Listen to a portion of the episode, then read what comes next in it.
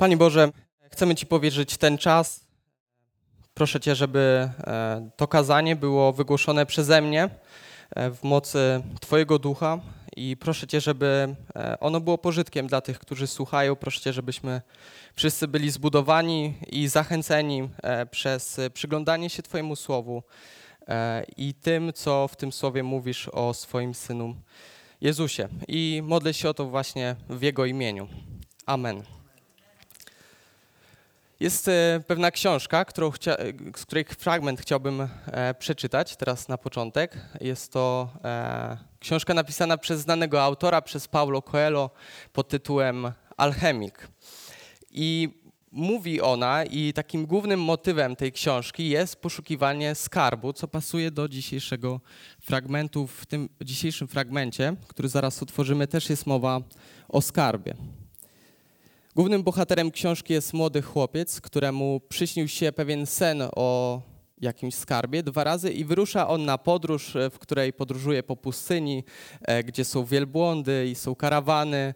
E, jest taka no, bajkowa sceneria i on poszukuje skarbu i nie wie, czy ten skarb rzeczywiście istnieje, czy może ten skarb jest po prostu w jego sercu, czy też skarbem jest dziewczyna, którą spotyka na swojej drodze, e, czy też może skarbem jest eliksir długowieczności, e, który ma alchemik. To jest postać, którą spotyka. E, I fragment właśnie się zaczyna, ten, który będę czytał, zaczyna się od tego, że Chłopiec podróżuje z alchemikiem. Alchemicy, jak wiemy, poszukiwali eliksiru długowieczności. Jest to e, no, bardzo taka ważna rzecz. I spotykają grupę e, bandytów na pustyni, czy też wojowników. Mamy obowiązek przeszukać was i sprawdzić, czy nie ukrywacie broni, rzekł jeden z wojowników. Alchemik powoli zsiadł z konia. Młody człowiek poszedł za jego przykładem.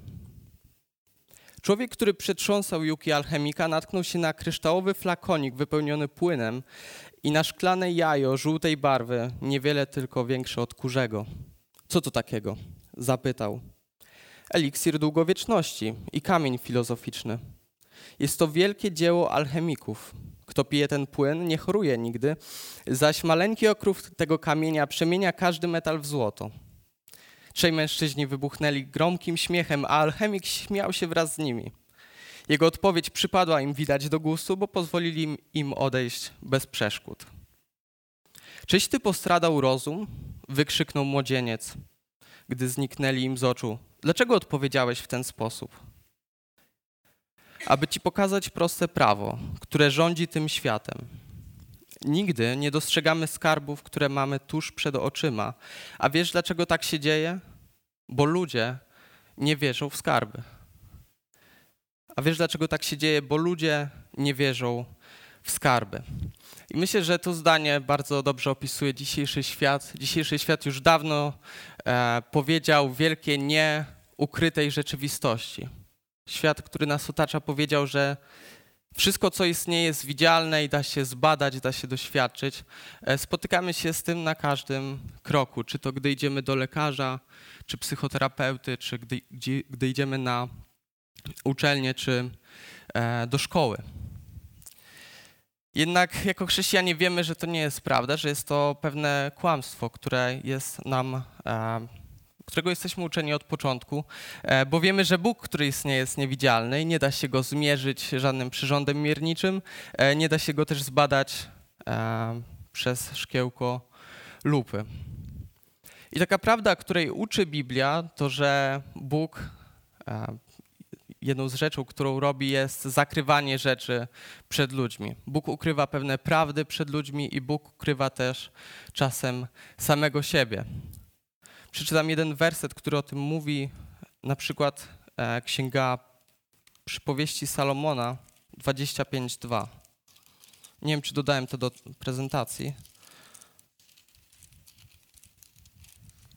Chwałą Bożą jest rzecz ukryć, a chwałą królów rzecz zbadać.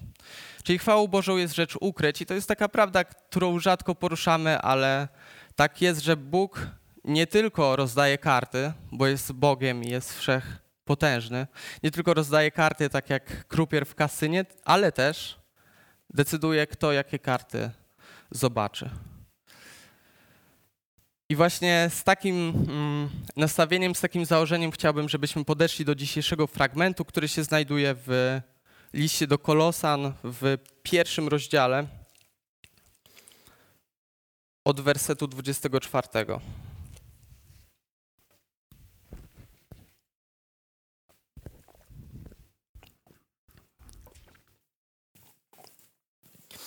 Jak może zauważyliście, jest to fragment, który znajduje się bezpośrednio po tym, co dzisiaj słyszeliśmy, co czytał Janusz.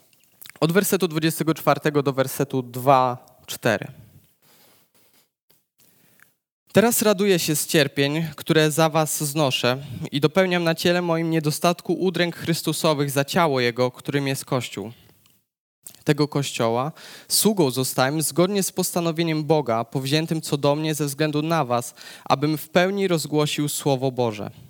Tajemnicę zakrytą od wieków i od pokoleń, a teraz objawioną świętym Jego.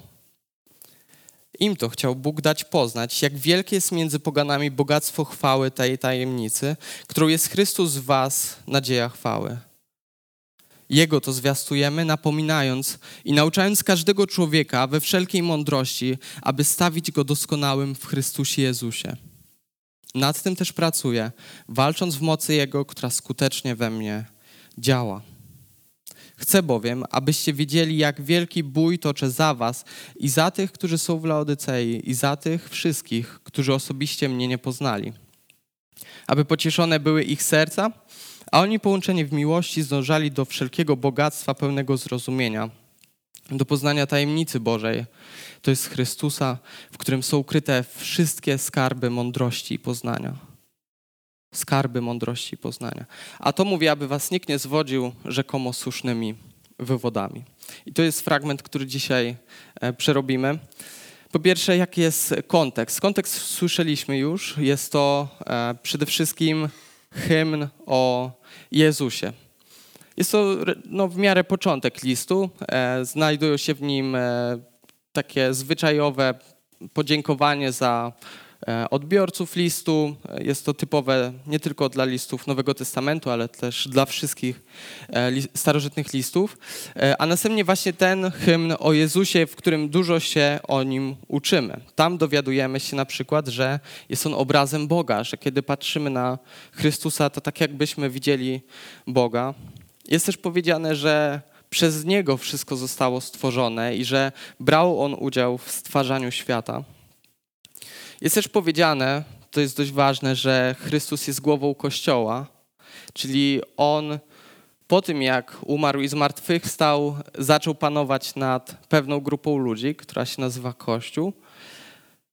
I najważniejsza e, rzecz dla nas, dla tego fragmentu, znajduje się w wersecie 20, bo tam jest powiedziane, jaka była misja Jezusa. I brzmi to tak. I żeby przez Niego wszystko, co jest na ziemi i na niebie, pojednało się z Nim dzięki przywróceniu pokoju przez krew krzyża Jego. Czyli autor listu, Paweł, mówi o tym, że Jezus przychodząc na ziemię chciał i chce pojednać ziemię ze sobą i to jest jego zadaniem.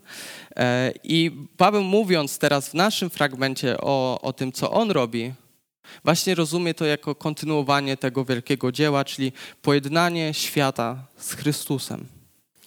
I spójrzmy na werset przede wszystkim 25, e, który brzmi tak: Tego kościoła sługą zostałem zgodnie z postanowieniem Boga, powziętym co do mnie ze względu na Was, abym w pełni rozgłosił Słowo Boże.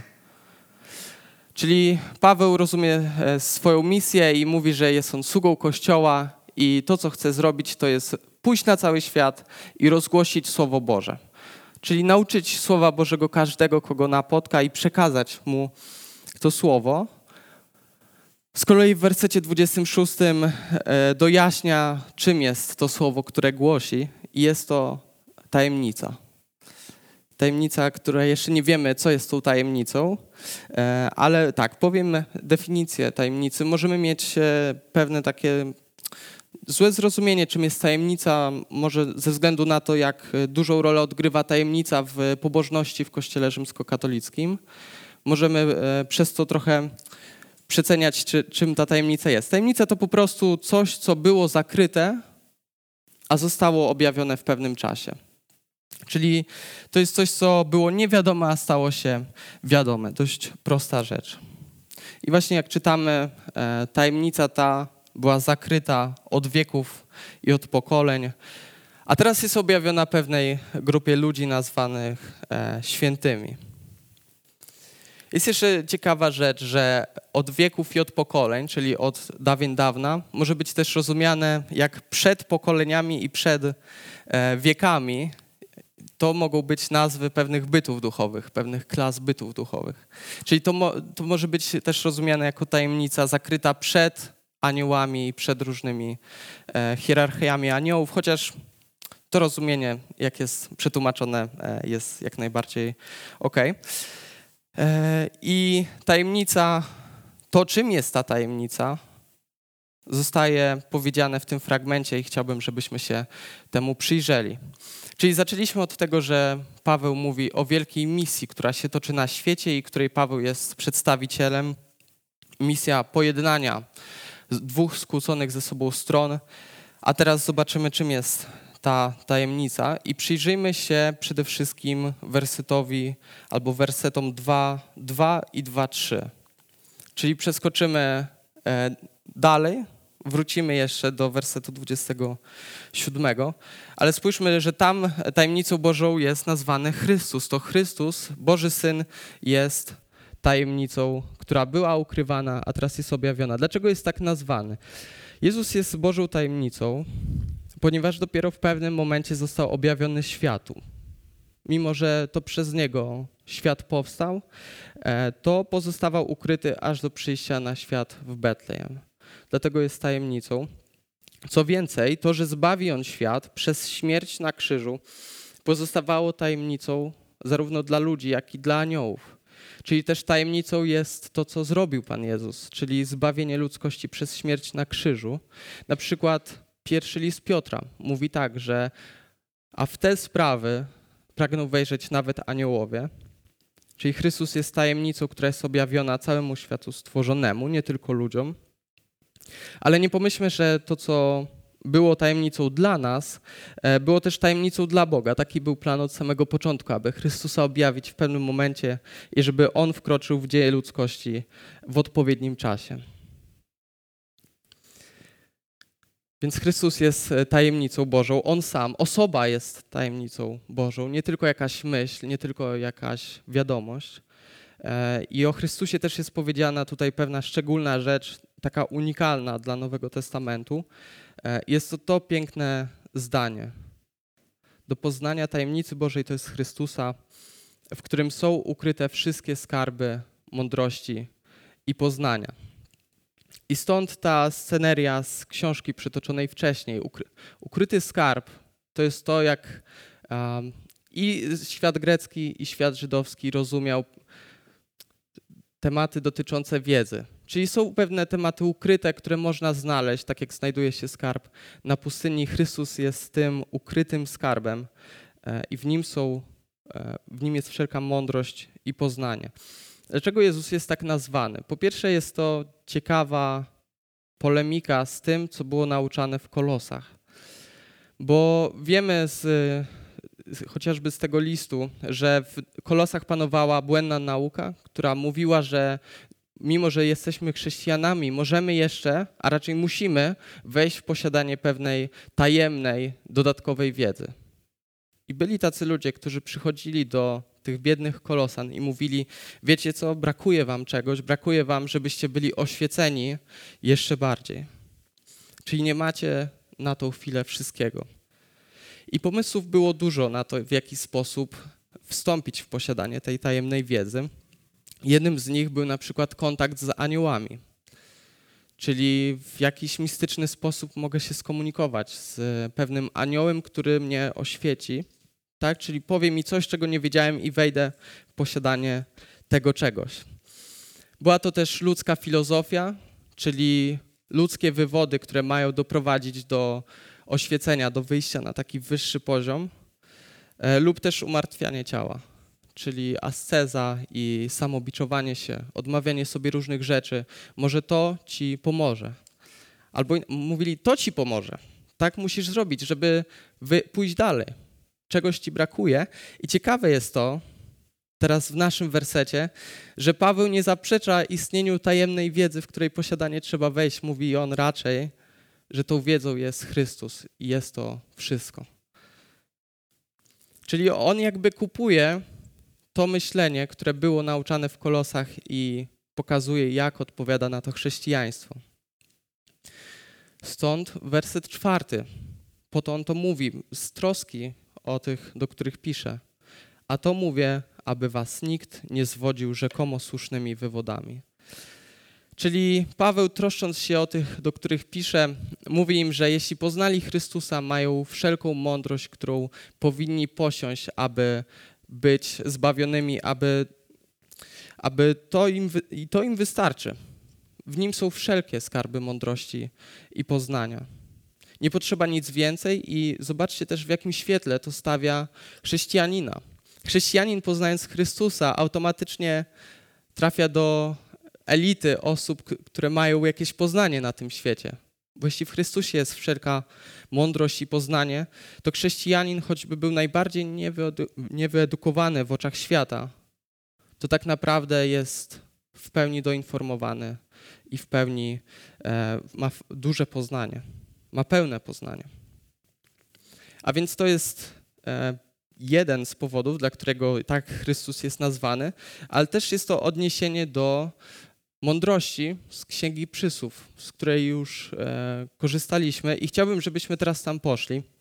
W Księdze Przysłów jest pewna kobieta, jest to postać, która się wypowiada i jest nazwana mądrością.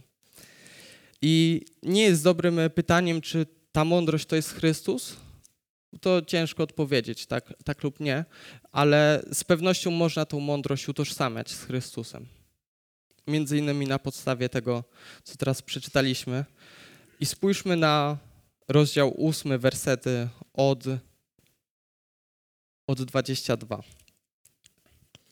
Czyli ze względu na to, jak Paweł rozumie mądrość, my też możemy utożsamiać mądrość, która się wypowiada tutaj z Chrystusem.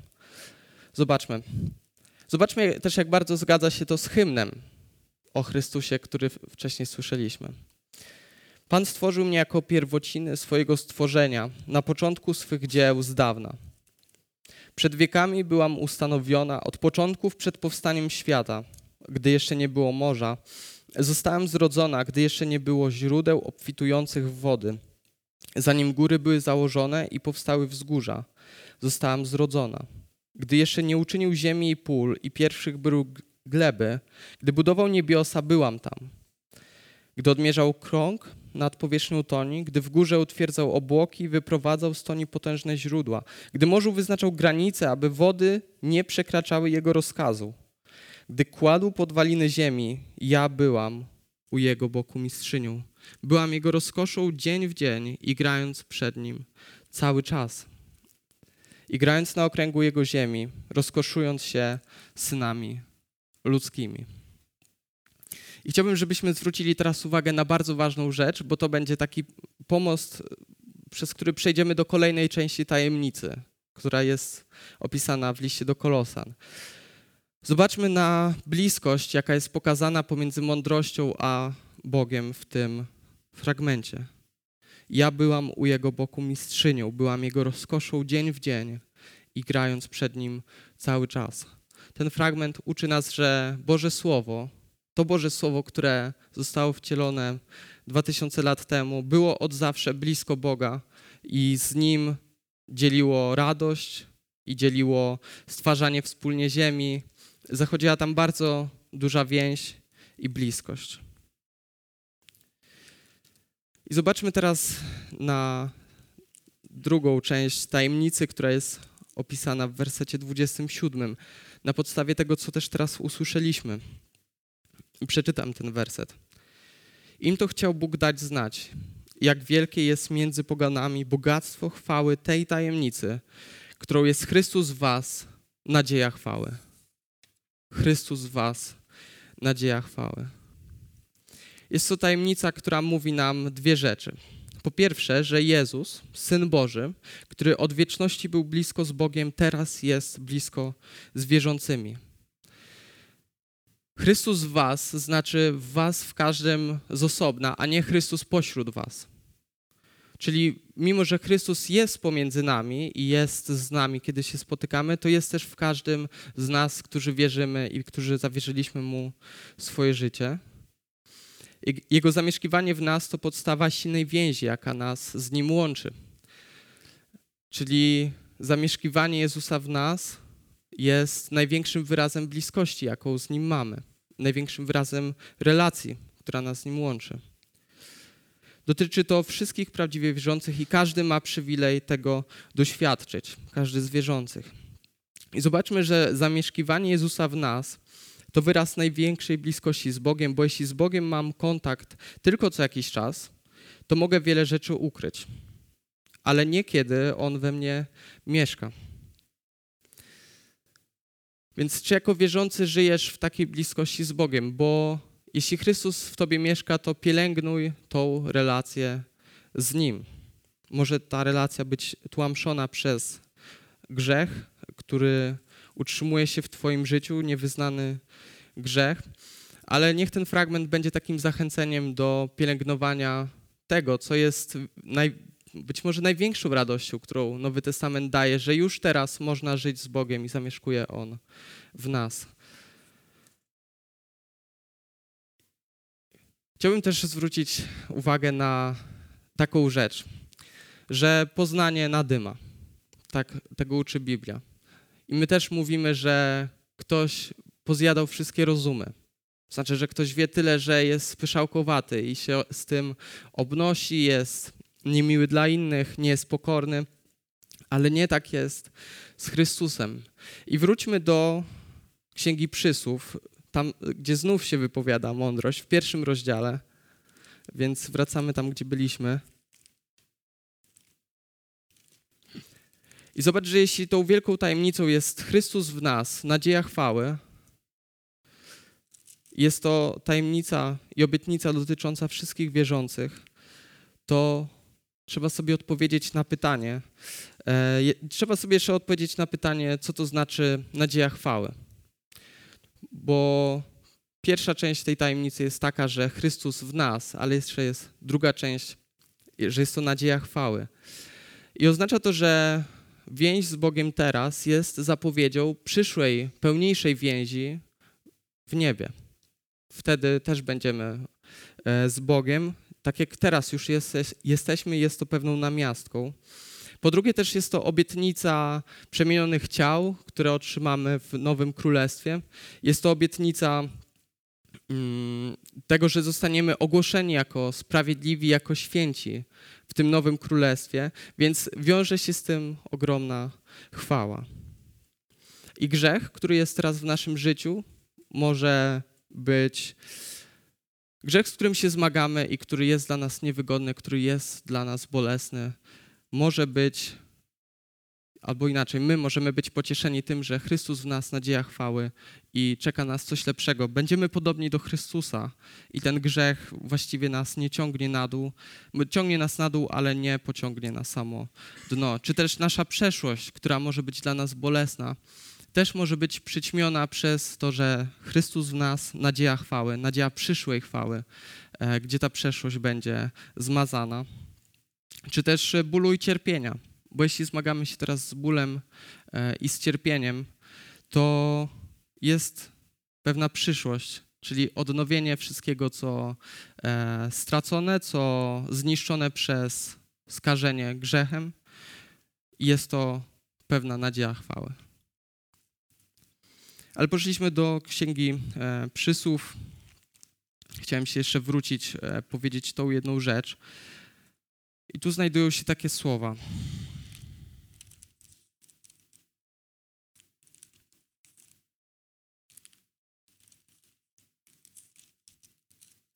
Zerknę, od którego wersetu tutaj dodałem. 20-23. Spójrzmy na Chrystusa, który mimo że jest pełen mądrości i poznania, mimo to jest na tyle pokorny i jego ramiona są tak szeroko otwarte, że staje na rogach ulic i głośno krzyczy, wzywając ludzi do siebie. Mądrość woła głośno na ulicy, na placach podnosi swój głos. Woła na rogu ulic pełnych wrzawy, wygłasza swoje mowy w bramach miasta.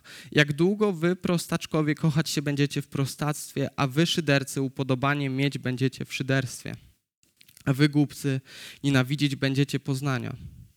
Zwróćcie uwagę na moje ostrzeżenie, oto chcę wam wyjawić moje myśli, obwieścić wam moje słowa. A więc Jezus, będąc pełen mądrości i poznania, Jezus, który był tajemnicą od wieków, teraz jest ogłaszany i teraz stoi z otwartymi ramionami, oferując każdemu poznanie i mądrość w Nim. Więc mówiliśmy o, o tym, że Chrystus mieszka w wierzących, ale czy ty jesteś wierzący? Czy Chrystus mieszka w tobie? Taka rzecz, która może pomóc odpowiedzieć na to pytanie, jest to, że ciężko jest tego nie zauważyć, że Chrystus w nas mieszka. Jest to prawdziwie przemieniające doświadczenie. Chrystus w nas to jest przemienione sercem, mam nowe wtedy pragnienia, kocham rzeczy, których wcześniej nienawidziłem, nienawidzę tych, które wcześniej kochałem. Żyje we mnie osoba, a więc na pewno to zauważyłem. Więc czy w tobie żyje Chrystus i niech to będzie dla ciebie wyzwaniem? Zobacz, że Chrystus wzywa z otwartymi ramionami. Na rogach ulic, tam krzyczą ludzie, którzy chcą, żeby ludzie do nich przyszli. Jezus nie krzyczy gdzieś w zakamarku i szeptem, ale krzyczy głośno, jego głos jest słyszalny.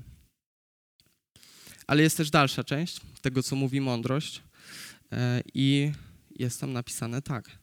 Ponieważ wołałam, a nie chcieliście słuchać, wyciągałam ręce, a nikt nie zważał, ponieważ nie poszliście za moją radą i nie przyjęliście mojego ostrzeżenia, Dlatego ja śmiać się będę z waszej niedoli, szydzić będę z was, gdy was ogarnie strach, gdy pali na was strach jak burza, a nieszczęście przyjdzie na was jak wicher, gdy was ogarnie niedola i utrapienie. Wtedy wzywać mnie będą, lecz ich nie wysłucham. Szukać mnie będą, lecz mnie nie znajdą. Bo nienawidzili poznania i nie obrali bojaźni Pana. Nie chcieli mojej rady, gardzili każdym moim ostrzeżeniem. Więc pomimo, że Jezus teraz zaprasza Ciebie, jeśli On w Tobie nie zamieszkał, to zaprasza Ciebie, żebyś się zwrócił do Niego ze swoją wiarą, uznając Go za Króla i Zbawiciela. Ale ten czas w pewnym momencie się skończy. Zaczęliśmy od e, misji, która się toczy na świecie. Paweł ma taki dość osobisty E, osobistą przemowę, mówi o, o, o, sobie, mówi o swoich cierpieniach. Chcę po prostu powiedzieć kolosanom, że e, idzie i głosi Ewangelię. Chcę powiedzieć, co u niego słychać. Tak? Czyli powiedzieliśmy najpierw o misji, później powiedzieliśmy o tajemnicy i teraz znów powiemy o misji, która się toczy. I spójrzmy na werset 28, który jest dość niesamowity. Zaraz powiem dlaczego.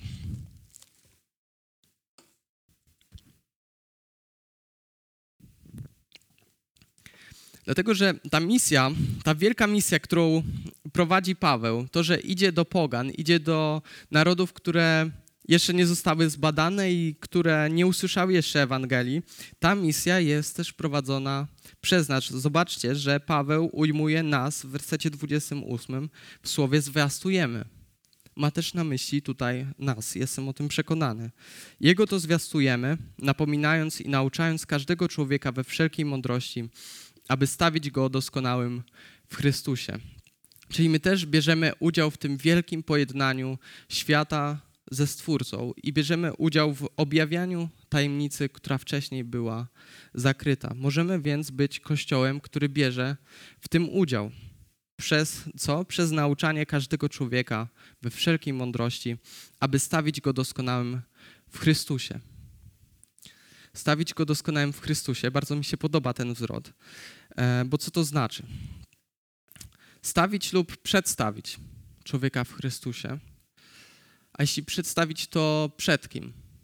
No bo można przedstawić przed, no, no nie wiem, przy- przed jakąś osobą, przed jakimś królem, ale myślę, że to jest obiektywne przedstawienie człowieka, że jest doskonałym w Chrystusie. Czyli idziemy i mówimy, że człowiek, jeśli się znajdzie w Chrystusie, a Chrystus w nim, to jest doskonały i niczego mu nie brakuje. Czyli idziemy i mówimy, przyjacielu, czy Chrystus jest w tobie, albo czy ty jesteś w Chrystusie. Ktoś odpowiada, nie mam pojęcia, co to znaczy. My mówimy, to znaczy, czy zawierzyłeś mu się jako swojemu królowi i zbawicielowi. On mówi nie. A my mówimy, a czy wiesz, że nie dorastasz nawet do pięt Bożym oczekiwaniom świętości bez niego? On mówi nie, nie wiedziałem. To drogi przyjacielu, wiedz, że jesteś, możesz być doskonały w Chrystusie, jeśli się mu zawierzysz. Więc to jest ta misja albo to zwiastowanie, które jest toczone i my też możemy brać w tym udział, że mówimy ludziom, przedstawiając ich jako doskonałych, jeśli są w Chrystusie. Możemy tą, e, to zadanie realizować osobiście i jako Kościół. Bądźmy takim Kościołem, który jest zwiastujący. I też to stawianie człowieka doskonałym w Chrystusie nie ogranicza się tylko do osób, które nie znają Boga. Też w Kościele chcemy, aby każdy dorastał do tej doskonałości, każdy z nas osobna. To jest coś, co wyróżnia y, nas jako baptystów, że u nas każdy członek dąży do tego samego i nie ma jakiejś szczególnej hierarchii wyróżniającej osoby. Czyli dołączając do kościoła stajemy się chrześcijanami na 100% i wszyscy dążymy do tego samego celu. Mówi o tym werset 2.2. Albo zacznę od 2.1. Chcę bowiem, abyście wiedzieli, jak wielki bój toczę za was i za tych, którzy są w Laodycei, za wierzących. Paweł toczy bój. I za tych wszystkich, którzy osobiście mnie nie poznali. Aby pocieszone były ich serca, a oni połączeni w miłości, zdążali do wszelkiego bogactwa pełnego zrozumienia, do poznania tajemnicy Boga. Czyli jaki jest cel Pawła w nauczaniu ludzi wierzących? Chce, aby oni doszli do doskonałości. Przez co? Mówi o tym werset drugi. Przez poznanie tajemnicy Boga. Więc jeśli zastanawiasz się, jaki kierunek obrać ze swoją pobożnością, gdzie teraz pójść w swoim życiu duchowym dalej, to to jest właściwa rzecz, żeby ją uznać za swój cel. Poznać lepiej tajemnicę Boga, czyli Chrystusa. Poznawać Go stale, dzień w dzień, w modlitwie, przez czytanie słowa, przez czytanie dobrych książek, ale uczynić to jako swój cel, bo to jest dobra rzecz. To jest dobry krok, aby pójść dalej, aby się rozwijać i aby tą więź z Chrystusem pielęgnować.